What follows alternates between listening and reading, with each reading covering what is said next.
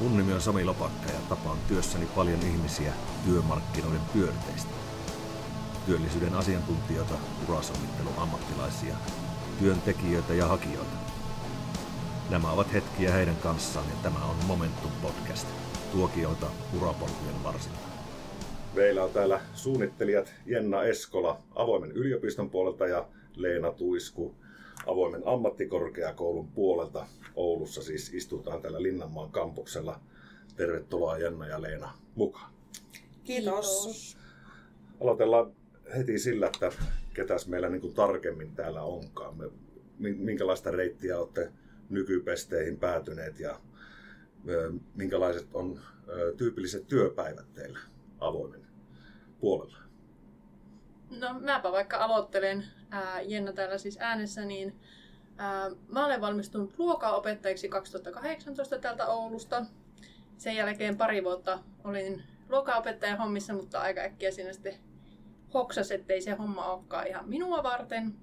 Niin sen jälkeen sitten pääsin ihan hakemalla tuonne Avoimen yliopiston tiimiin ja siellä on nyt se pari vuotta ollut. Että meillä on kyllä muitakin kasvatusala-ihmisiä siellä, että ei ole mikään harvinainen urapolku se. Ja tyypillistä työpäivästä, niin se on aika pitkälti tietokoneella istumisesta. Etätöitähän me saadaan tehdä aika paljonkin, 4 päivää viikossa. Ja se opiskelijoiden ohjaus ja niiden eri opintojen semmoinen koordinointi ja olla yhteydessä eri tahoihin, opettajiin, tiedekuntiin, yhteistyöoppilaitoksiin. Kyllä. Entäs Leena? Joo, tosiaan minäkin olen kasvatustieteen puolelta kasvatustieteen maisteriksi Lapin yliopistosta valmistunut. Hetkinen, siitähän on jo 20 vuotta aikaa, 2002. Piti alkaa oikein miettimättä, mikä vuosi se oli. Ja sitten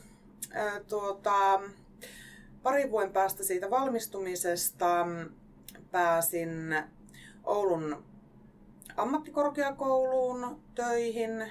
Olen ollut aluksi siellä projektisuunnittelijana täydennyskoulutuspuolella ja sitten sitä kautta niin kuin erilaisten täydennyskoulutusten parissa työskennellyt. Sitten jossain vaiheessa siinä 2010 vuoden paikkeilla Avoin ammattikorkeakoulu tuli minun tehtävän kuvaan mukaan ja sitä kautta sitten 2016 aloin koordinoida ja hoitaa noita sosiaali- ja terveysalan Avoimen ammattikorkeakoulun hommia.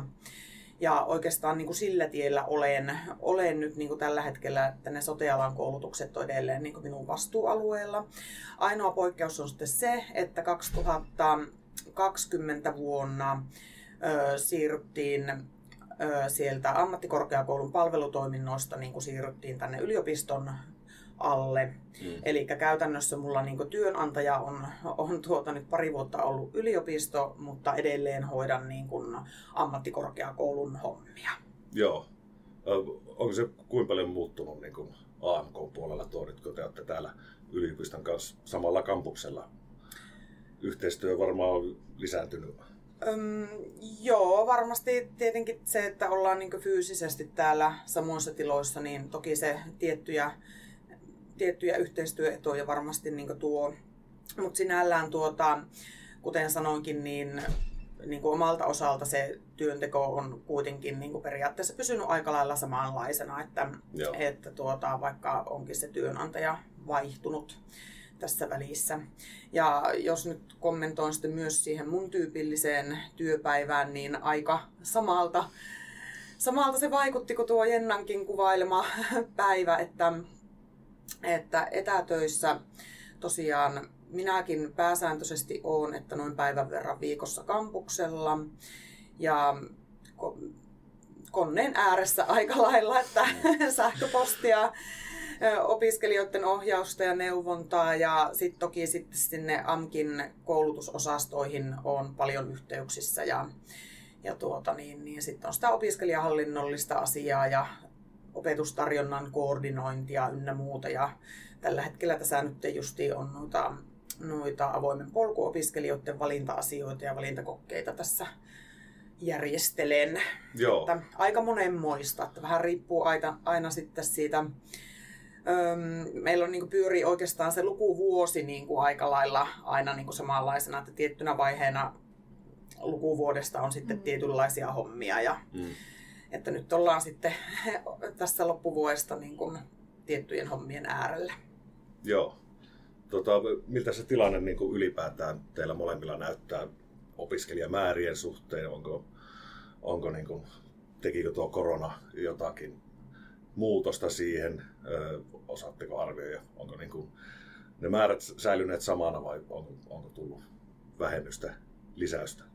No avoimen yliopiston puolella ainakin korona toi niin kuin paljon lisää opiskelijoita, että varmaan ihmiset oli enemmän kotona, niin oli enemmän aikaa opiskellakin. Mutta nyt sitten ollaan ehkä päästy semmoiseen normaalirytmiin, että kun on koronarajoitukset poistunut, niin sitten on tavallaan ehkä muutakin elämää kuin se opiskeluelämä, niin sitten on tavallaan päästy semmoiseen normaalitilanteeseen. Joo, voisi kuvitella, että siellä on melko monenlaistakin sakkia noissa avoimen opiskelijoissa verrattuna esimerkiksi niin sanottiin normaali tutkinto-opiskelijoihin, eli monenlaista elämäntilannetta, taustaa, ehkä ne tavoitteetkin on erilaiset. Millaisia ryhmiä sieltä voisi nostaa tyypillisistä opiskelijoista? No tietenkin voisin nyt avoimen ammattikorkeakoulun näkökulmasta mainita, että yksi semmoinen iso ryhmä on sellaiset avoimen opiskelijat, jotka haluaa sitten kokeilla sitä opiskelua avoimessa ja sitten hakeutua myöhemmin tutkinto-opiskelijaksi. Tämän ryhmän sisällä on sitten osa semmoisia, jotka on esimerkiksi hakenut yhteishaussa, mutta ei ole saanut sitten sitä tutkintopaikkaa vielä sen yhteishaun kautta, niin sitten he tulee meille polkuopiskelijoiksi ja sitten sitä kautta pystyy niin kuin avoimen väylähaussa hakemaan sitä tutkintopaikkaa. Mutta sitten jos mietin jotain muun tyyppisiä opiskelijaryhmiä, niin tietenkin tulee mieleen semmoiset niin kuin ammattitaitoa täydentävät opiskelijat.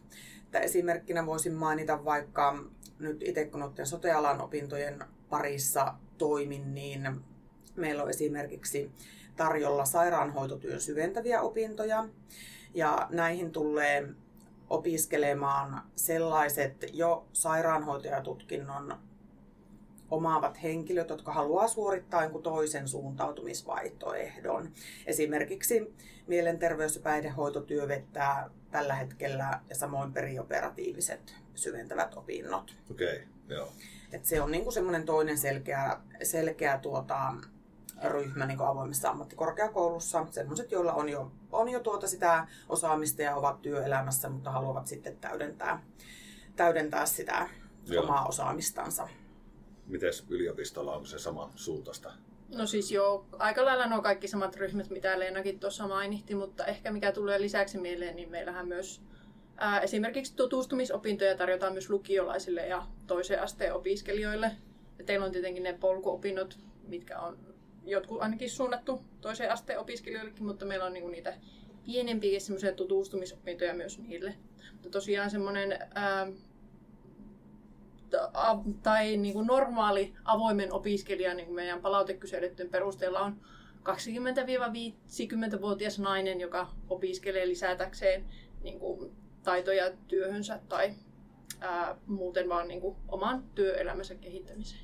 Joo. Ja olen heitäkin tavannut, jolle se on niin kuin ihan niin kuin huvia urheilun vuoksi, että sivistää itseään, jos näin voidaan puhua.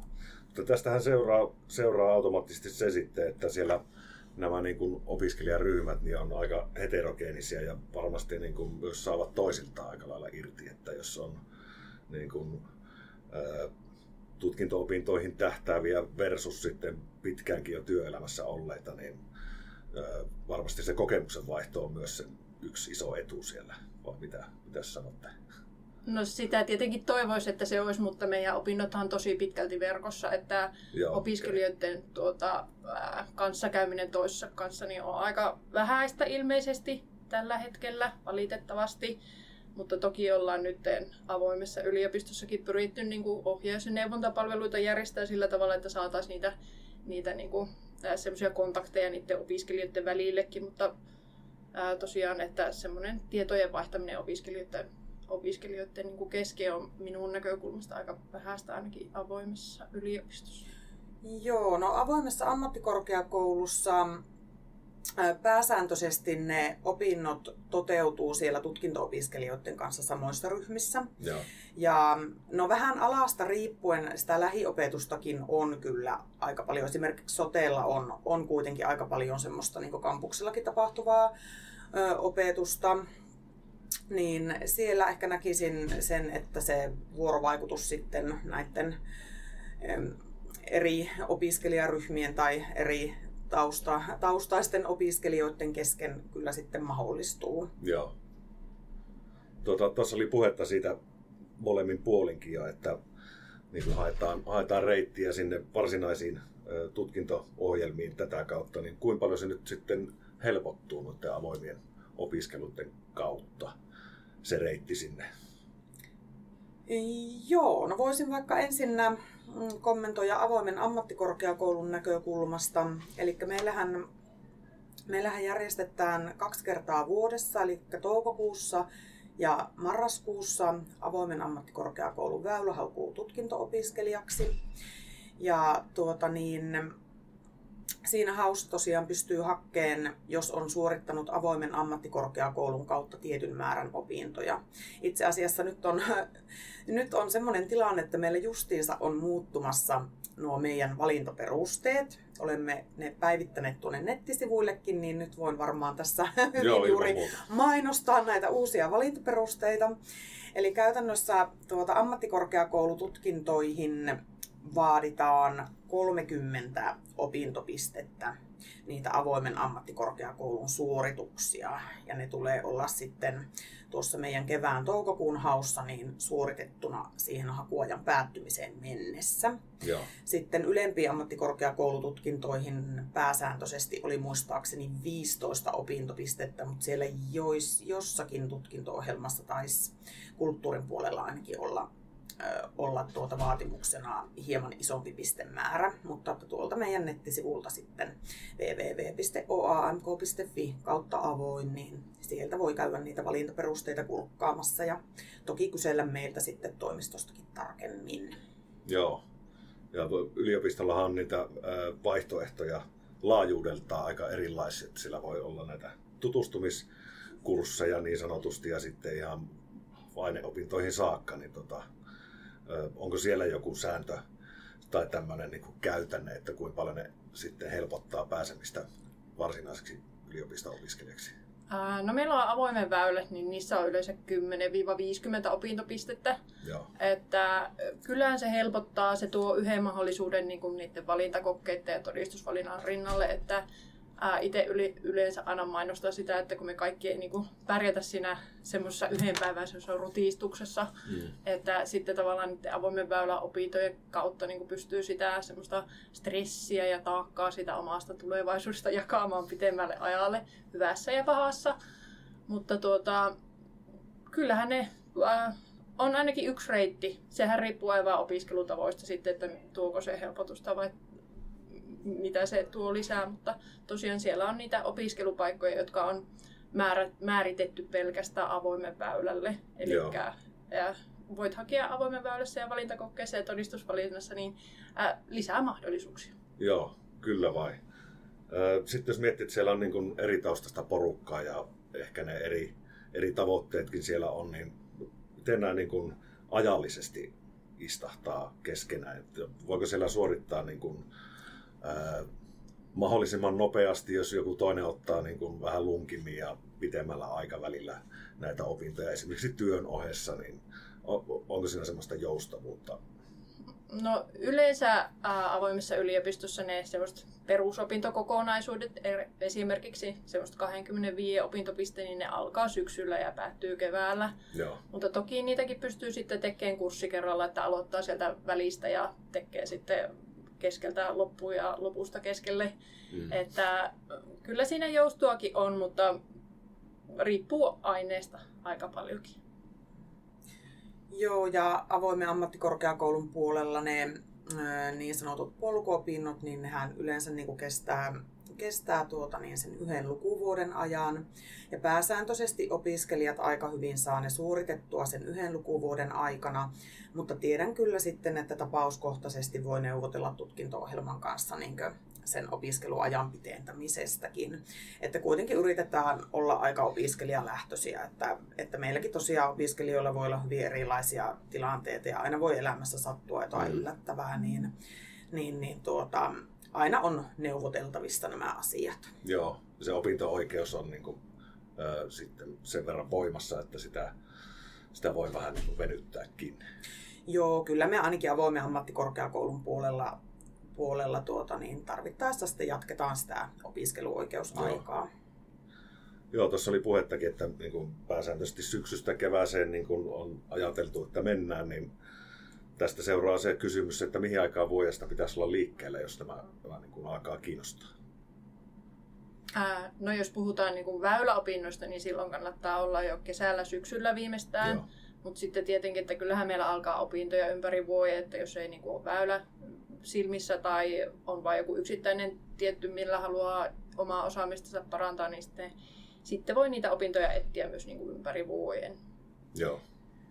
Joo, meilläkin on sillä, että jos on kiinnostunut syksyllä aloittamaan opintoja, niin silloin kannattaa siinä kesäkuun korvilla viimeistään katsella meidän sivuja, että me julkaistaan käytännössä niin kuin viimeistään kesäkuussa aina se seuraavan syksyn tarjonta. Ja sitten voisin hoksauttaa, että meillähän alkaa myös joissakin tutkinto-ohjelmissa tammikuussa polkuopintoja. Ja tällöin me julkaistaan siinä marraskuun alkupuolen paikkeilla se polkuopintotarjonta. Eli nytkin meillä on itse asiassa tammikuussa alkamassa muutamista tutkinto-ohjelmista niitä polkuopintoja. Et se riippuu aina, kun meillä tosiaan ne polkuopiskelijat sijoittuu sinne tutkintoryhmiin, niin sitten jos joku tutkinto-ohjelma on alkamassa sitten niin kuin tammikuussa, niin sitten me yleensä saadaan sinne niitä polkuopintopaikkojakin.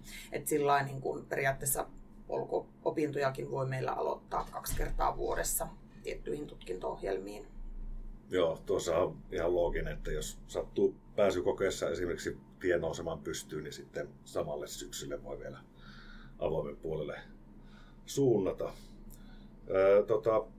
Sitten jos puhutaan noista töissä olevista ihmisistä, jotka päivittää osaamistaan, niin tästähän seuraa se, että nämä on tarjolla niin kuin iltaisin viikonloppuisin, eikö vaan? No avoimessa ammattikorkeakoulussa itse asiassa, kun nämä opinnot pääsääntöisesti toteutuu siellä tutkintoryhmissä, niin meillä on valitettavasti se tilanne, että ne on pääsääntöisesti niitä päiväopintoja. Joo. Että ehkä joitakin ihan yksittäisiä voi olla sitten, että olisikin opetusta niin kuin ilta-aikaan. Mutta sitten toki verkko-opinnothan meillä on niin kuin kysytty ja nyt varmasti niin kuin tuo korona-aika on tehnyt osittain sen, että saattaa ollakin enemmän niitä verkkototeutuksia tai sitten niin kuin ainakin verkkoluentoja, mutta pääsääntöisesti niin kuin avoimen ammattikorkeakoulun puolella pitäisi olla varautunut siihen, että sitä opetusta voi olla ihan päiväsaikaankin, mutta teillä avoimessa yliopistossa varmaan on tilanne ehkä, onko se osittain vähän toinen, että siellä on enemmän niitä iltaopintojakin? Kyllä joo, että meillä on toki niitäkin, jotka järjestetään päiväsaikaan tutkinto-opiskelijoiden kanssa, mutta iso osa on iltaisin ja viikonloppuisin, tai sitten, että ne on verkossa suoritettavia, eli luennot on nauhoitettu verkkoon. Niin, eli niitä pystyy niinku tallenteinakin katselemaan. Ja niinku... Kyllä joo, että se korona-aika aika lailla ajoi kaikki opinnot verkkoon, joo. Niin osa on jäänyt sinne ja osa on sitten palautettu vaan takaisin tänne kampuksille. Tuohan tuo ilman muuta lisää joustua sitten siihen touhuun. Joo, ja kyllä tosiaan avoimen ammattikorkeakoulun puolellakin mulla on semmoinen tuntuma, että niitä luentoja voi katsoa ehkä vähän useammin sitten tallenteeltakin kuin silloin aikaisemmin, että kyllä se korona-aika tosiaan sitä joustoa on tuonut hieman lisää. Joo. Missä suhteessa tässä on niin kuin, etäopiskelua kautta paikan päällä? Jos te olette täällä niin kuin, näissä pesteissä kerran viikossa kampuksella, niin mitä opiskelijalta odotetaan tässä suhteessa?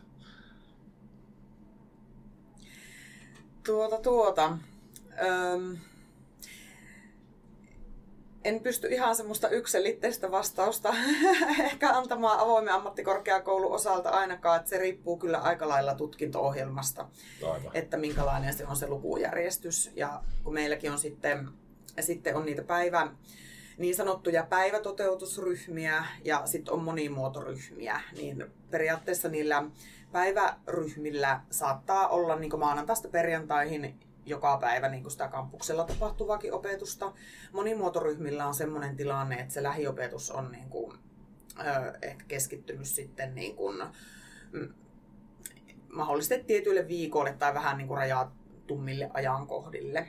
Mutta tosiaan aika pitkälle riippuu sit siitä alasta ja tutkinto-ohjelmasta. Joo, no se on ihan loogistakin.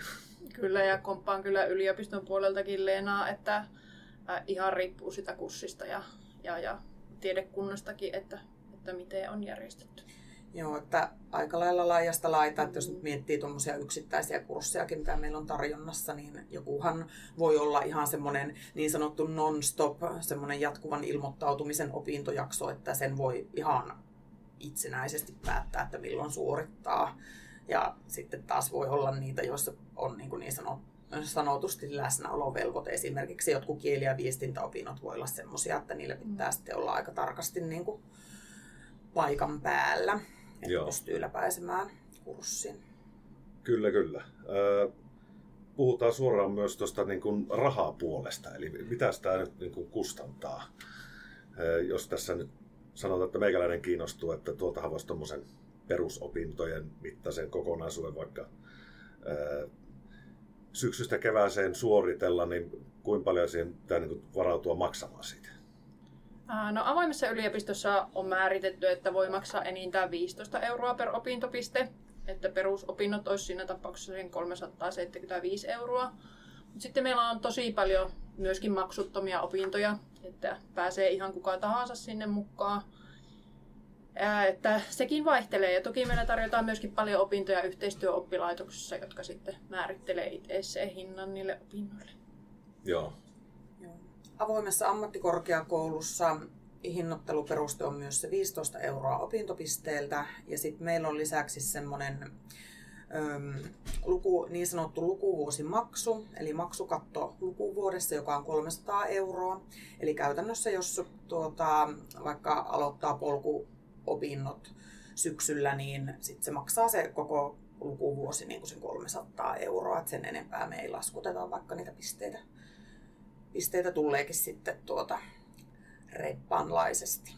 Joo, no, nehän on kuitenkin varsin kohtuullisia nuo maksut. Ja sitten näihin on myös noita tukimuotoja. Esimerkiksi ammattiliitot voi näissä, tai monetkin ammattiliitot on tukenut, jos osaamistaan päivittää ja näin poispäin.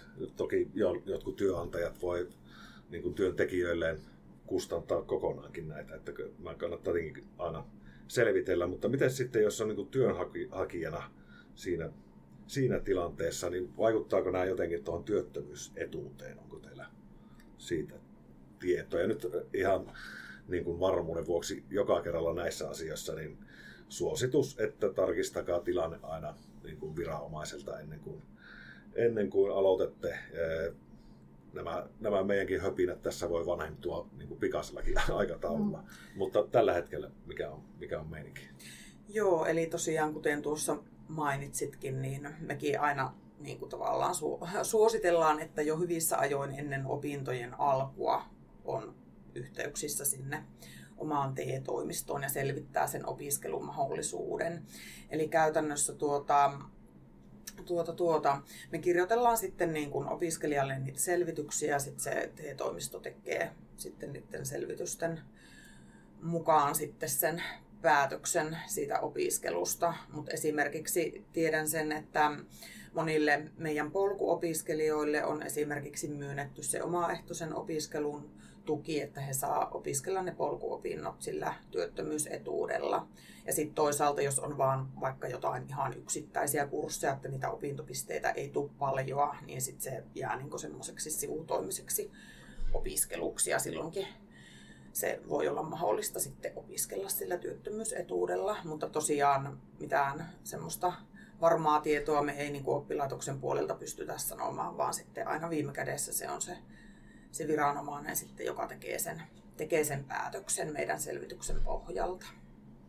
Kyllä, ja avoimessa yliopistossa menee kyllä aika lailla samalla tavalla, että kirjoitellaan pyynnöstä niitä todistuksia, jos semmoista tarvitsee, ja päättävät sitten siellä TE-keskuksessa, että miten se asia menee. Joo, eli tarkistus aina sieltä, mutta mahdollista on, etenkin jos se katsotaan sivutoimiseksi.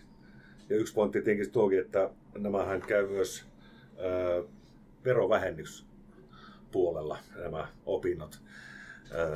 Käynyt tässä nyt Leenan puoleen, jolla on ehkä tuorempaa kokemusta tästä kuin meillä muilla. Joo, eli jos ne opinnot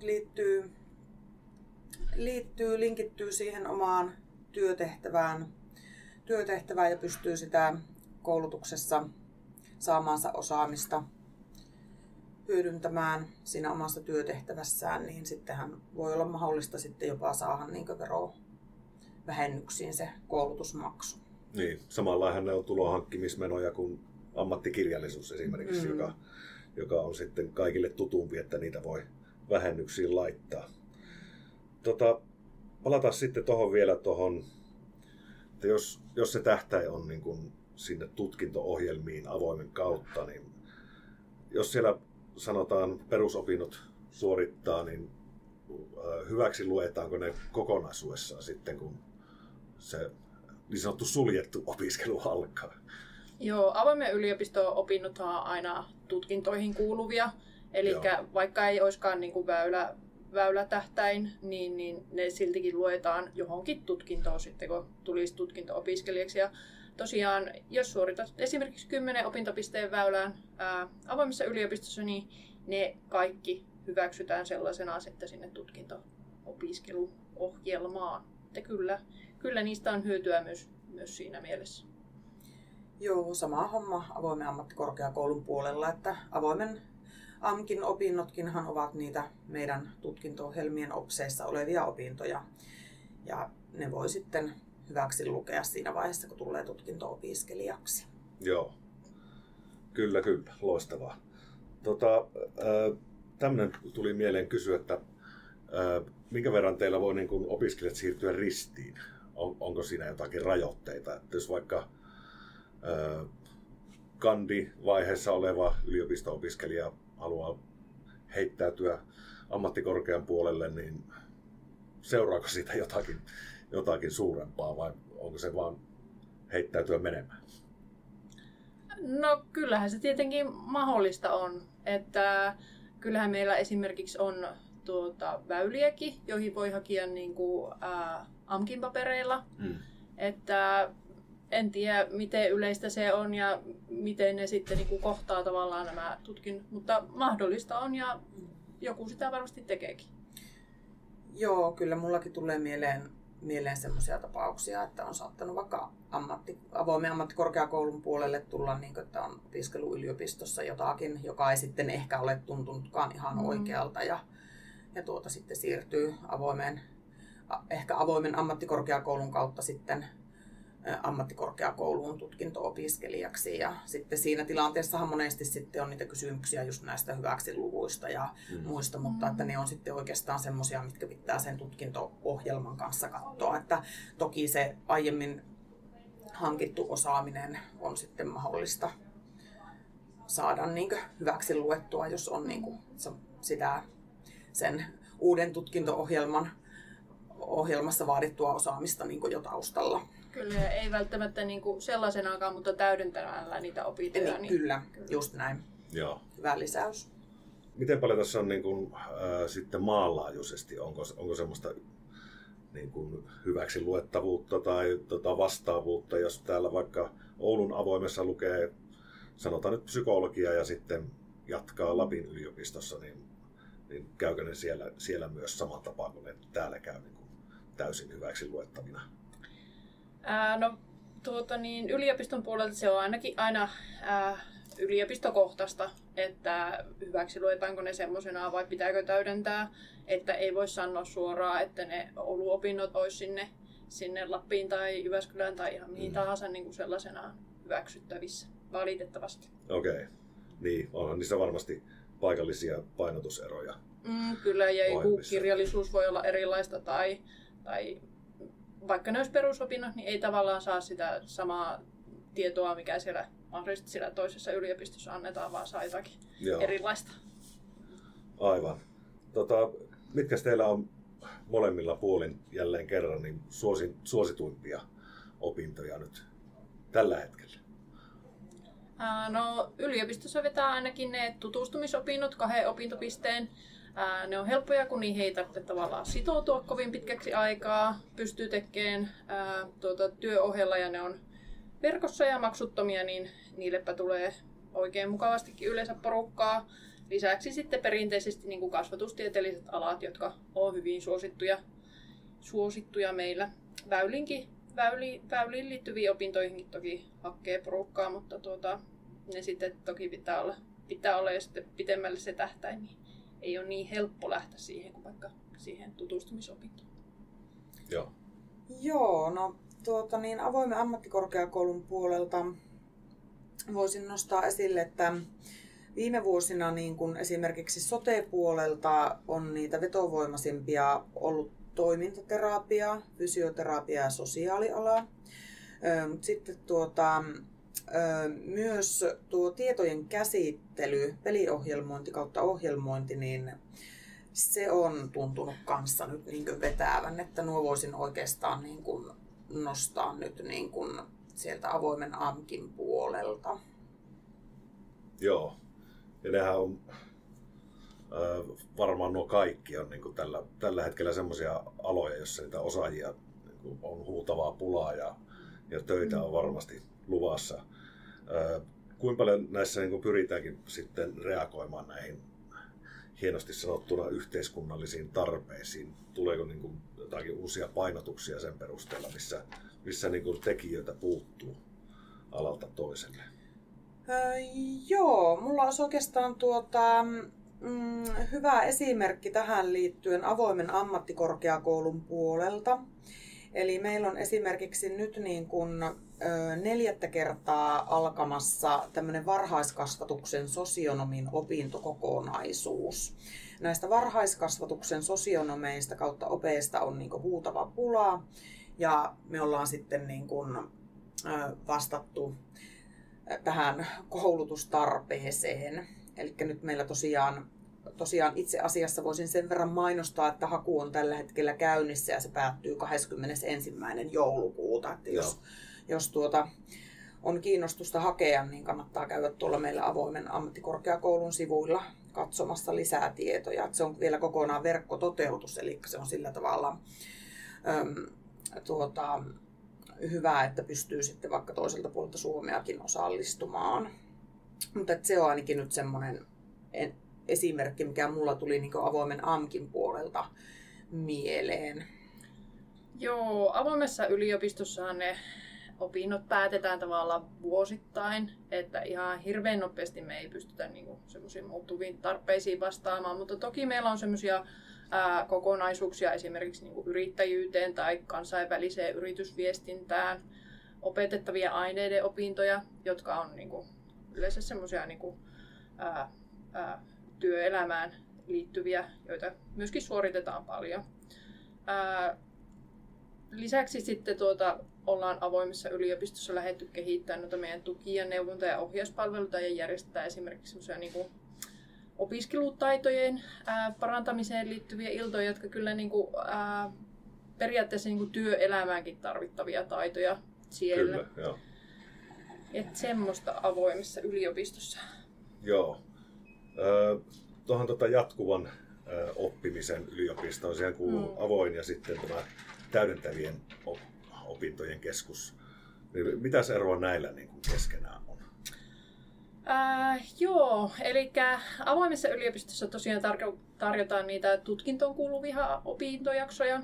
Sitten täydennyskoulutus tarjoaa enemmän sitten sellaista niin kuin työelämässä oleville ihmisille ja se on yleensä jotakin hankerahoitteista tai maksullista koulutusta ja ne ei välttämättä sitten ole tutkintoon kuuluvia opintoja. Aivan, joo. Joo. Ja lisätään tähän nyt, jos satut tätä tallenteena kuuntelemaan, että me eletään nyt siis tässä marraskuun loppua 2022 ja tuo Leenan mainitsema kaivetaan se nyt vielä, että se tulee tätä oikein, eli varhaiskasvatuksen sosionomin kokonaisuus, niin alkaa tässä 2022 ennen joulua päättyy tuo haku, alkaa sitten hieman myöhemmin, mutta varmasti näitä on sitten jatkossakin tarjolla. Mistäs näitä sitten tätä tarjontaa niin kuin voi molemmin puolin katsoa, että mitä on milloinkin tarjolla ja mitkä on ne ensimmäiset liikut, että sinne pääsee? No kuten jo tuossa mainitsit, niin avoin yliopisto osaa sitä jatkuvaa oppimisen yliopistoa eli Joita ja meidän verkkosivulta, sieltä Join verkkosivulta löytyy meidän kaikki opintotarjonta oulu.fi kautta Joi, kohan se oli. Joo. Että sieltä ne löytyy. Joo, ja avoimen ammattikorkeakoulun opintoja kannattaa lähteä katsomaan sieltä www.oamk.fi kautta avoin. Sieltä löytyy myös sitten meidän sähköpostiosoite ja puhelinnumerokin, että rohkeasti vaan yhteyksiä, jos jotakin kysyttävää tulee. Kyllä, ja varmasti tulee semmoista kysyttävää, mitä en tässä hoksannut pöytään nostaa, mutta siellä on asiantuntijat vastaamassa ja tarjonta on tällä hetkellä todella runsasta. Kävin sitä silmäilemässä, siis sanotaan, että tälläkin hetkellä, varmasti näin on ollut ennenkin, mutta monenlaiseen kiinnostuksen alueeseen niin löytyy kyllä tarjontaa ja tähän tältä kampukselta tietenkin jatkuvaan osaamisen kehittämiseen kannustamme. Kiitoksia Leena ja Jenna tästä tuokiosta. Kiitos. Kiitos.